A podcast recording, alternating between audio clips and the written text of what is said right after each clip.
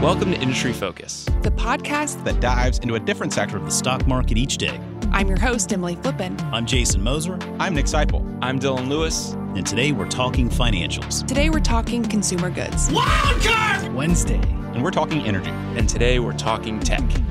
Let's dive in. It's Wednesday, May 6th, Wildcard Wednesday. We're going to be talking about a scary word, bankruptcy, because it has been coming up in headlines a lot over the past few days. I'm your host, Dylan Lewis, and I'm joined by Fool.com's Dan Kline. Dan, what's going on, man? How you holding up? Uh, not too much. It's just an endless flow of work and trying to figure out what dinner is going to be.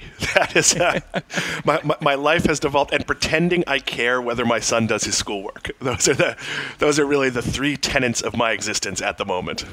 Have they been keeping more or less the same pace with, with your son's school? Not particularly, and they made the mistake of saying at the beginning that the grades don't count, that it's essentially about like keeping your brain engaged, which is more or less like telling my son like don't do the work. uh, know, like his teachers have emailed me like, "Oh, he missed these assignments." And I like have to go in and be like and pretend to be really really stern, and I just don't care. Like like this is all about survival right now, and in most cases he's done the assignment, he just hasn't handed it in correctly. Um, so yeah, I, I, can't pretend I care. If this continues through September, which I fully don't expect, I, I, assume they'll be back in school in September. Obviously, then I'll have to act like an actual parent. But right now, if like he showers every day, like I, I'm good. yeah, yeah. I've, I've talked about it before with a couple of our other uh, folks that hop on the show, but I feel like the divide is whether or not you have kids uh, and, and whether or not you're still working. And the, like those are the kind of the two things that determine how this is going for people. And the people that are working and have kids uh, are having a rough time. Uh, and everyone who has kids, I think, is having a hard time occupying them the people with younger kids, I mean, poor Maurie Backman, who has who has three pretty young kids, and like they're not capable of schooling on their own. Yet somehow she still writes like 18 more stories than I do every week. so, you know, all the fools are coping. And look, we're very lucky. We still get to do this, and that's you know that's about as big a blessing as we could have.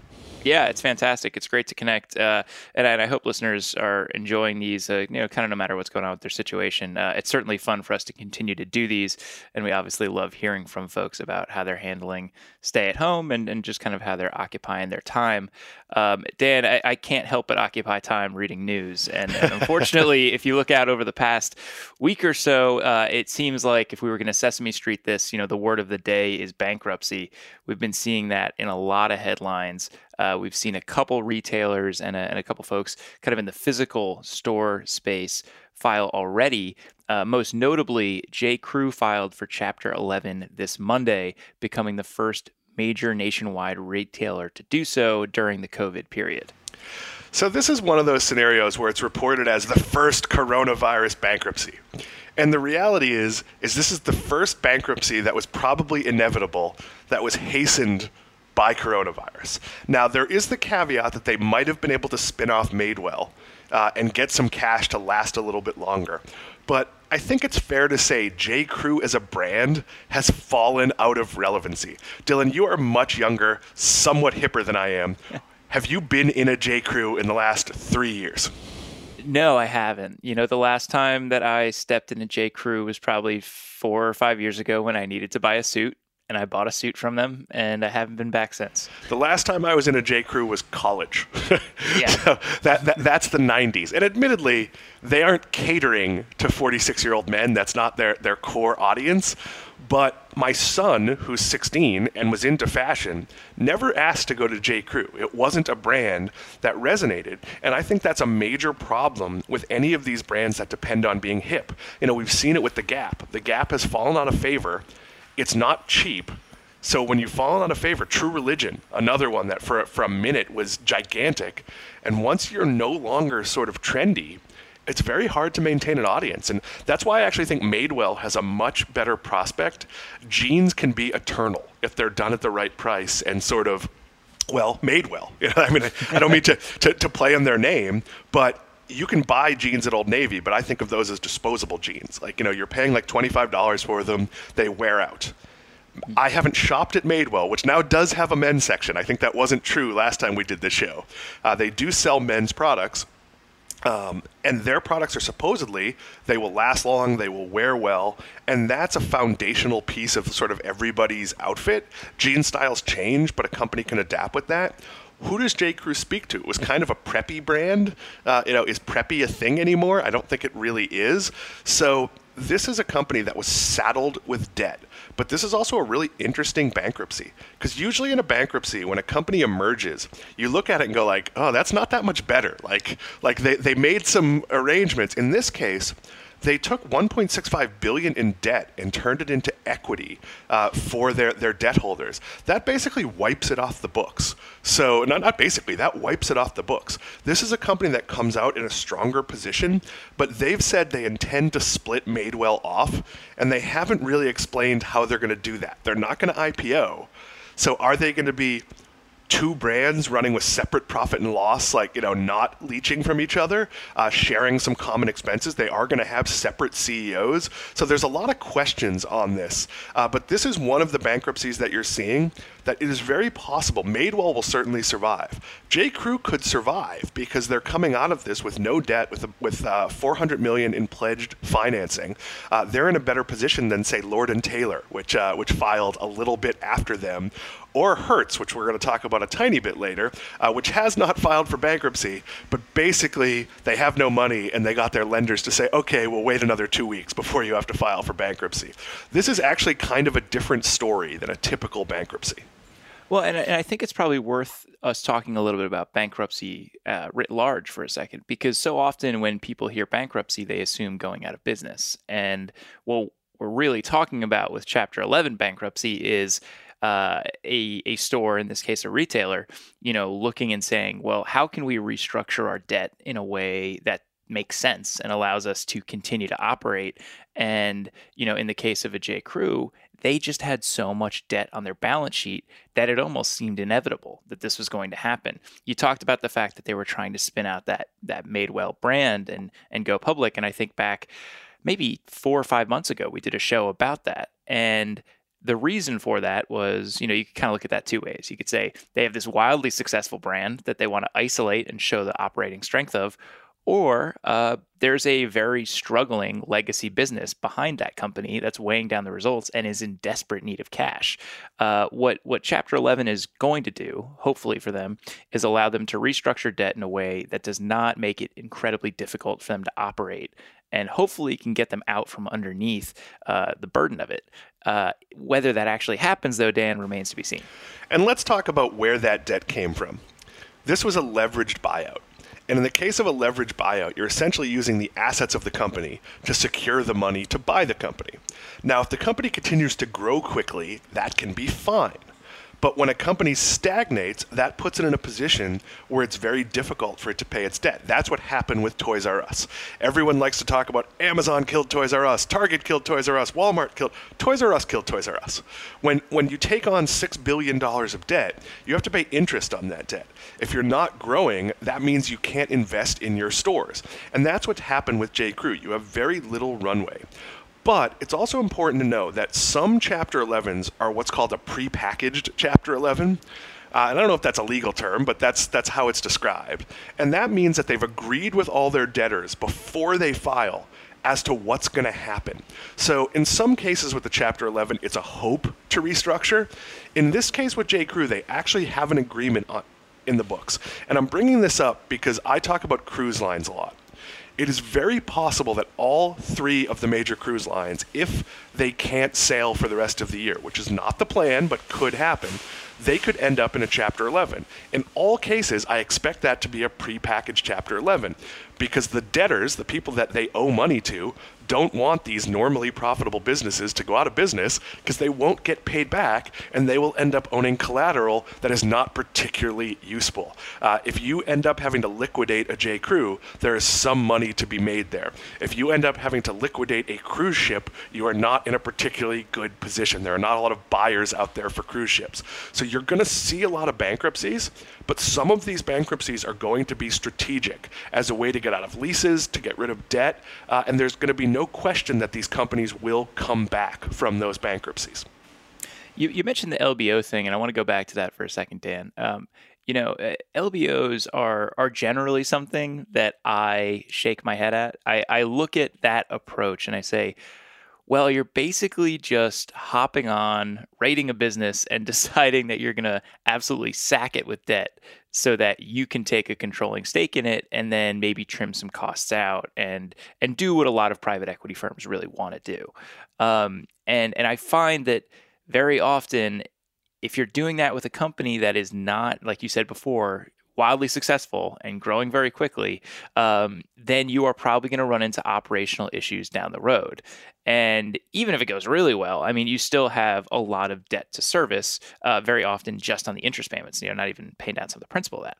So, um, so I think just one of the takeaways from what we're seeing with this J. Crew story is be skeptical of LBOs because very often it's uh, it's something that is kind of taking advantage of a company's willingness to take on debt. Yeah, I, I, don't think they should be legal. That that is how I, I don't see a scenario where an LBO works out. Uh, you know, th- this is a very dangerous because what can happen is private equity can come in and they can kind of strip the company. They can take the pieces they want, they can sell off the assets they want, they can pay themselves big bonuses or management fees or however they want to structure it and run the company into the ground. This is almost always bad for employees. I come from the newspaper industry where there have been a lot of private equity leverage buyouts. And when you have that and you're in an industry that needs to change course, you do not have the ability to do that. You do not have the financial cushion. Your ability to borrow is really important when you need to make changes. And being part of an LBO generally takes that away. So I can't think of a scenario where an LBO has turned out great for everyone involved, uh, except the people doing it. So it's it's very very skeptical. Uh, it's something I'm very very skeptical of, and I would rather not see. Now in this case, this was a private company. It had been a public company. It's it's a private company. It doesn't affect shareholders. But if I'm a shareholder, and the company is part of a leverage buyout that somehow maintains shareholder equity, I'm running for the hills. This is not a place I want to be. Yeah, LBOs remind me a little bit of the scene in Goodfellas where the mob is striking the deal with the local restaurant and they go into business together and they start bringing all the supplies in and they walk them through the restaurant front doors and they go straight out the back door and they start selling them on the secondhand market. And, you know, months and months later, the restaurant goes out of business because, you know, mob was just taking advantage of the fact that the, the restaurant was there as a front to be able to be able to grab stuff from. Um, so, so I, I worry about this when I see it. And, and I think if anyone is interested in this topic and, and kind of wants uh, a dramatized version of what it looks like on the corporate level. Uh, there's a movie called Barbarians at the Gate, and uh, it's a little dated. I think it's from the, the 90s, uh, but it is a very good look at the world of uh, LBOs and, and kind of corporate takeovers. I think it might be on HBO on demand, but it's not particularly difficult to find. Uh, and look, people in a leverage buyout are in it for themselves. And, and I'll point out so if you're at a newspaper, and newspapers are important because they deliver local content. The first thing that happens in an LBO of a newspaper is they cut the staff. And you can cut backroom staff. If, if you combine three companies, you don't need three CFOs. But the second you start taking customer facing people, which would be reporters in a newspaper, but every business has customer facing people. The second you start to reduce that, you reduce people's need for the product, and it becomes this endless cycle. And I used to work at a newspaper. I was the editor of a daily newspaper in Torrington, Connecticut. When I was there, there were 21 people on the editorial side. That newspaper is now owned by a decent company, but previously it was owned by, by a very terrible private equity company. When it was owned by the private equity company, it had one full time staffer. Now, how relevant or local could that newspaper possibly be with one full time staffer, even though the physical task of putting the newspaper together was no longer done in that newsroom? It can't be very local. So that went from something that when I was there, did not run AP copy. Every single thing in it was local. You know, if your kid lost a tooth, we would put that in the paper. I'm not kidding. That was literally a policy. If you, if you sent us the who, what, when, where, why, and how, we did a dots column on Sunday that would say whatever it was, you know, my son is potty trained, my, you know, like whatever the, because it was that small a community, you know, a, a, local paper. And when you strip that, what's the reason to buy it? Because you like the jumble and that doesn't run in the, the Hartford Courant? Like, it is a really strange business model. Uh, and it is just not one that I ever see good things from. Yeah, I think so often we're talking about the idea of looking long term, finding businesses that are built to last and can enjoy competitive advantages over 5, 10, 20 years. And I think the LBO model tends to prioritize short term profits, cost efficiencies, and really it, it does it at the expense of long-term growth and the sustainability of that business you know if you are looking to maximize the value of a newspaper business you will do that over the course of two years to eke out more profits in your first couple years uh, with the with the lbo arrangement but you know that by year four or five, you're going to start running into some issues where people are going to be like, well, this newspaper's not that good anymore. I'm not going to subscribe. Yeah, and it could be the same thing with stores. Toys R Us became dated it wasn't a store concept that made sense anymore. That model used to be wow, Toys R Us is the only place you can go see a lot of toys. Every kid wants to go there. Well, mom has to go to Target or Walmart anyway. The second Walmart and Target took on toy sections, Toys R Us should have gone, well, what can we be? Can we be the place where you play games? Can we have interactive? And we've talked about this. I ran a toy store. My toy store had interactive stations all over it, had a 10,000 square foot train layout that people would drive for, for hours to go see on Sundays. Uh, you know, we did things, we had barbecues, we did things that were fun. We got a cotton candy machine. Don't do that if you're a store owner. That makes all your stuff sticky for like two months. there is no, it is not smart to hand people cotton candy as they enter your store. but, you know, you learn from your problems. Toys R Us was the same store when I was a kid to when they closed. And that is generally not a good idea. Like, even the McDonald's menu has evolved from when I was a kid. I mean, when I was 12, there were no chicken McNuggets. and then you know now there's there's a McRib, and they've they've tried a hundred other things that did or didn't work over that time period, and a lot of these stores because they don't have the money, they just stay the same, and especially in fashion. You know, you don't get a lot of chances in fashion, but geez, you need to have the money to reset if a, you know, if a quarter's uh, collection fails. You need to like do a pretty dramatic reset and rebrand, and J. Crew has not been able to do that. Yeah, yeah, and actually, one of the points I wanted to make earlier when we when you were talking about kind of the difficulty of being in retail, uh, specifically in fashion retail, is this story is played out so many times where there has been a very trendy business that uh, kind of managed to catch lightning in a bottle and was insanely popular with the highly influential 16 to 24 demo. Um, and fashion changed, you know, and taste changed. Uh, you see it with Gap, you see it with J. Crew, you saw it with Urban Outfitters. There have just been so many times where, uh, like almost any marketplace, once someone figures something out that's new, novel, uh, they enjoy the benefit for a little while, but then other people start imitating it or consumer taste change, and and it is very difficult to stay trendy. I don't believe in fashion as an investable area uh, because the only example I could think of uh, with the uh, so like Levi Strauss would be one that has been just part of the American, you know, it's part of our outfit for 70 years or 100 years. I don't even know how long it is, a long time. the only other fashion example that has endured is Nike. You know, th- th- they've managed to make their shoes a thing, and it seems like it would be pretty hard for them to lose that. Uh, but nothing else, you know, everything else is trendy or changes. And some companies, you know, Old Navy isn't about fashion, it's about value. So uh, they are fast fashion. They're going to have things that are trendy, and they're going to they're going to go with trends.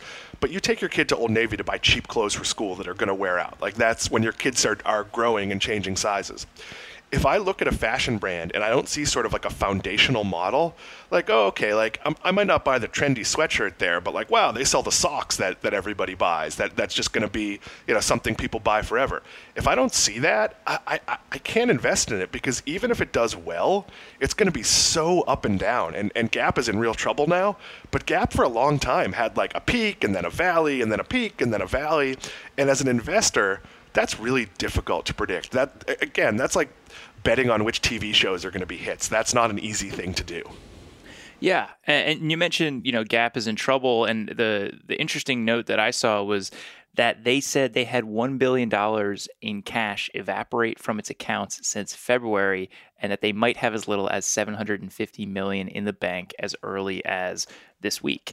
Um, and and I mentioned that because while we started the show talking about J. Crew, uh, they are certainly not the only ones that are in the bankruptcy conversation right now as you know a lot of these retailers were struggling already and now people are staying at home. Um, a lot of people aren't working and don't have paychecks coming in and they're not going to go out and spend money. Yeah it, it's going to be ugly and some of them were inevitable. Lord and taylor was in trouble before this hertz was in trouble before this but some of these retailers that weren't in that much trouble have seen their runway disappear and, and i'll give an example macy's Macy's was a profitable company, shrinking profitability, but profitable, that was making changes to its business. Do I think those changes were the right ones? No, not particularly. But they had the ability to try some things out. This is going to really, really shorten that ability. They're going to come out of this needing to do well pretty quickly. And I don't know that there's going to be a clientele looking to buy outfits at Macy's. I think people are going to go to Marshalls and TJ Maxx, which are going to have their pick of, of unsold merchandise. So they're going to have better than usual quality. You know, people have been buying clothes at Walmart. They probably don't want to do that, but Walmart is open. Target has gotten a lot more fashionable. I worry if, you know, I, we're lucky, we're working, so our paychecks haven't really changed.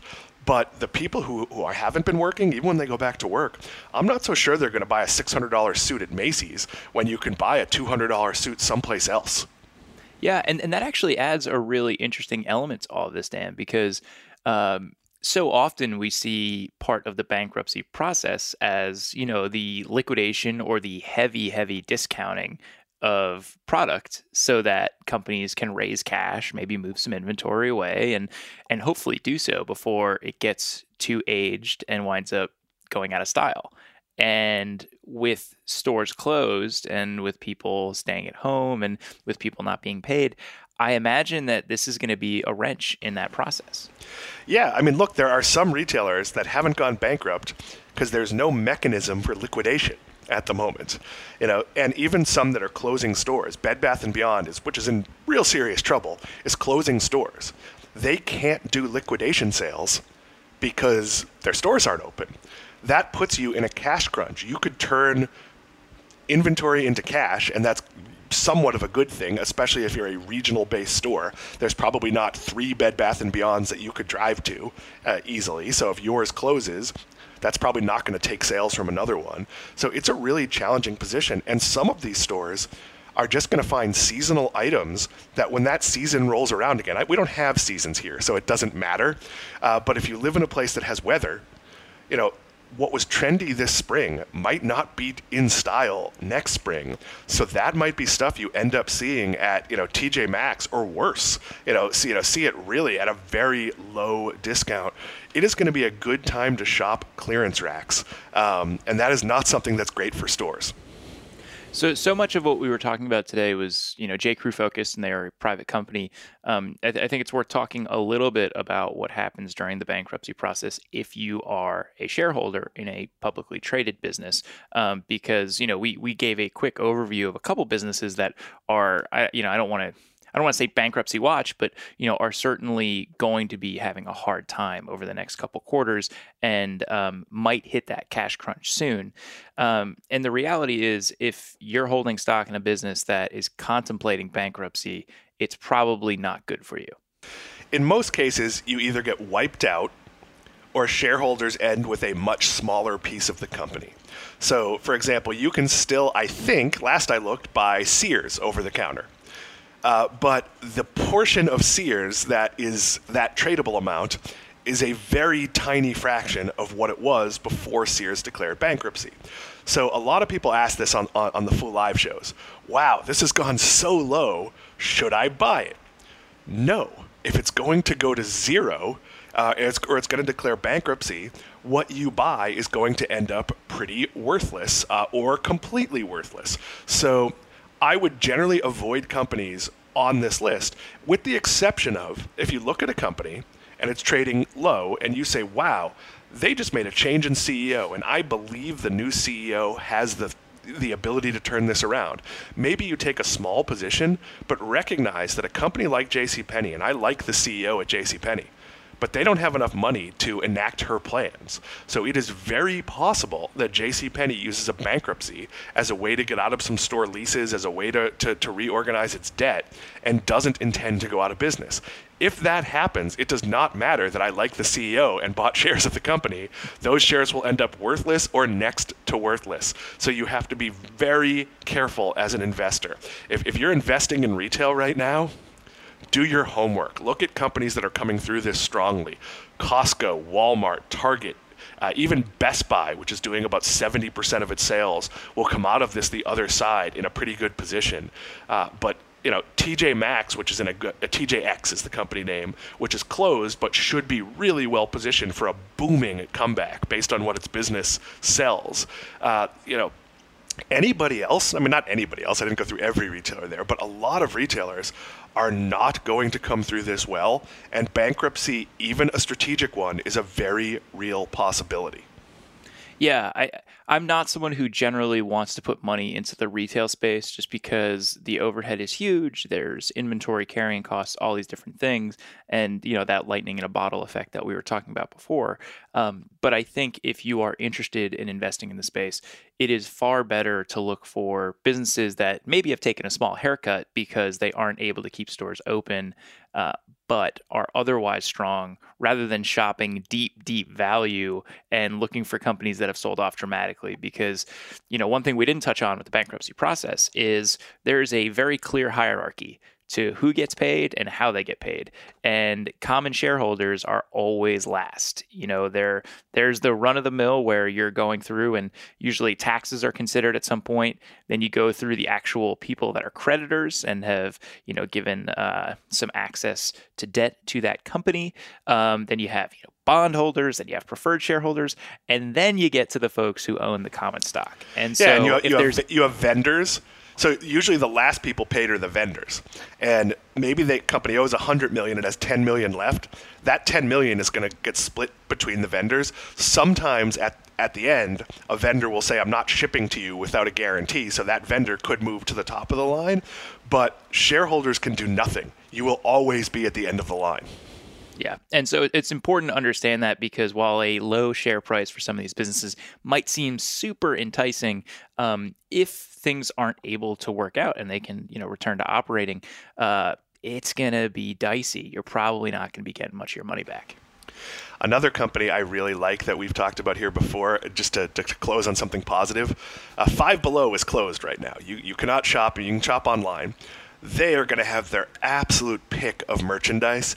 That is a store that's fun to shop in. It's really inexpensive. That is going to become what an, an affordable indulgence for parents. Uh, hey, I can't take my kid to Disney World, but you know what? I can give him five bucks and let him buy some candy at Five Below or, or, or a new whatever, new headphones or whatever it is. Their business model, while they're going to be a really awful quarter, couple of quarters, whatever it is, assuming they come out of this and they were they look to be in pretty good financial shape that's going to be a store that's going to explode in terms of sales. I, am not talking stock price once this all ends. Yeah, and you mentioned you know the TJX companies, and the other one I'll throw in there is you know Ollie's uh, outlets. You know, they, they are a very similar model where they are picking stuff up on the cheap, and it's kind of that fun bargain hunting uh, approach to shopping. All of those types of businesses operate well when there's excess inventory in the retail marketplace. And, and some Ollies have been operating on a grocery model during this. They they do not do a good job updating their corporate website, and I have been too lazy to drive to the Ollies near me. But the last thing they posted was that they are they are pivoting to a grocery model where possible, which makes sense. They had a they had some food, so the ability to stock more food and staples and things like that. I don't expect that their numbers are going to be good, but their numbers aren't going to be zero. Whereas a lot of closed retailers are literally going to have, you know, whatever tiny amount of sales they're doing online. Well, Dan, I'm glad that you were able to end that on a positive note because that was a little bit of a downer of a show. I mean, up up here in the Northeast, it's already raining and it's miserable. I, I feel a little bad putting this one out into the airwaves on such a, such a glum day. hey, the stock market's up, so uh, you know they're they're, which I don't, I don't actually care on a day to day basis. But but folks, this is going to be ugly, but there's light at the end of the tunnel. You know, th- this isn't forever. I, I am a big I am majorly negative on people writing stories like, we will never go back to shaking hands again. yeah, we will. We're, we're going to shake hands again. It just might not be this year. You know, we're, we're all going to get to be in the stands and watch our favorite sports team or concert or whatever it is. We're going to get to go to the beach. This is a pause. This is not the new reality. Uh, and, and, think of it that way. Try to find joy in the short term, whether it's you know watching your favorite performers do something live on YouTube for free uh, or, or whatever it is. Find things to get through this and recognize that eventually we will get to do upbeat shows about you know the Disney comeback and all the you know all the retailers, the innovation that comes out of this, all the exciting things that are going to happen. I am very upbeat despite how negative some of this show comes off as. I appreciate that, Dan. I think we all needed a little dose of that. Thanks so much for hopping on today's show. Thanks for having me. All right, listeners, that's going to do it for this episode of Industry Focus. If you have any questions or you want to reach out and say hey, shoot us an email over at industryfocus at fool.com or tweet us at mfindustryfocus. If you want more stuff, subscribe on iTunes or wherever you listen to podcasts. As always, people on the program may own companies discussed on the show, and the Motley Fool may have formal recommendations for or against stocks mentioned, so don't buy or sell anything based solely on what you hear. Thanks to Austin Morgan for all his work behind the glass today. For Dan Kline, I'm Dylan Lewis. Thanks for listening, and Fool on.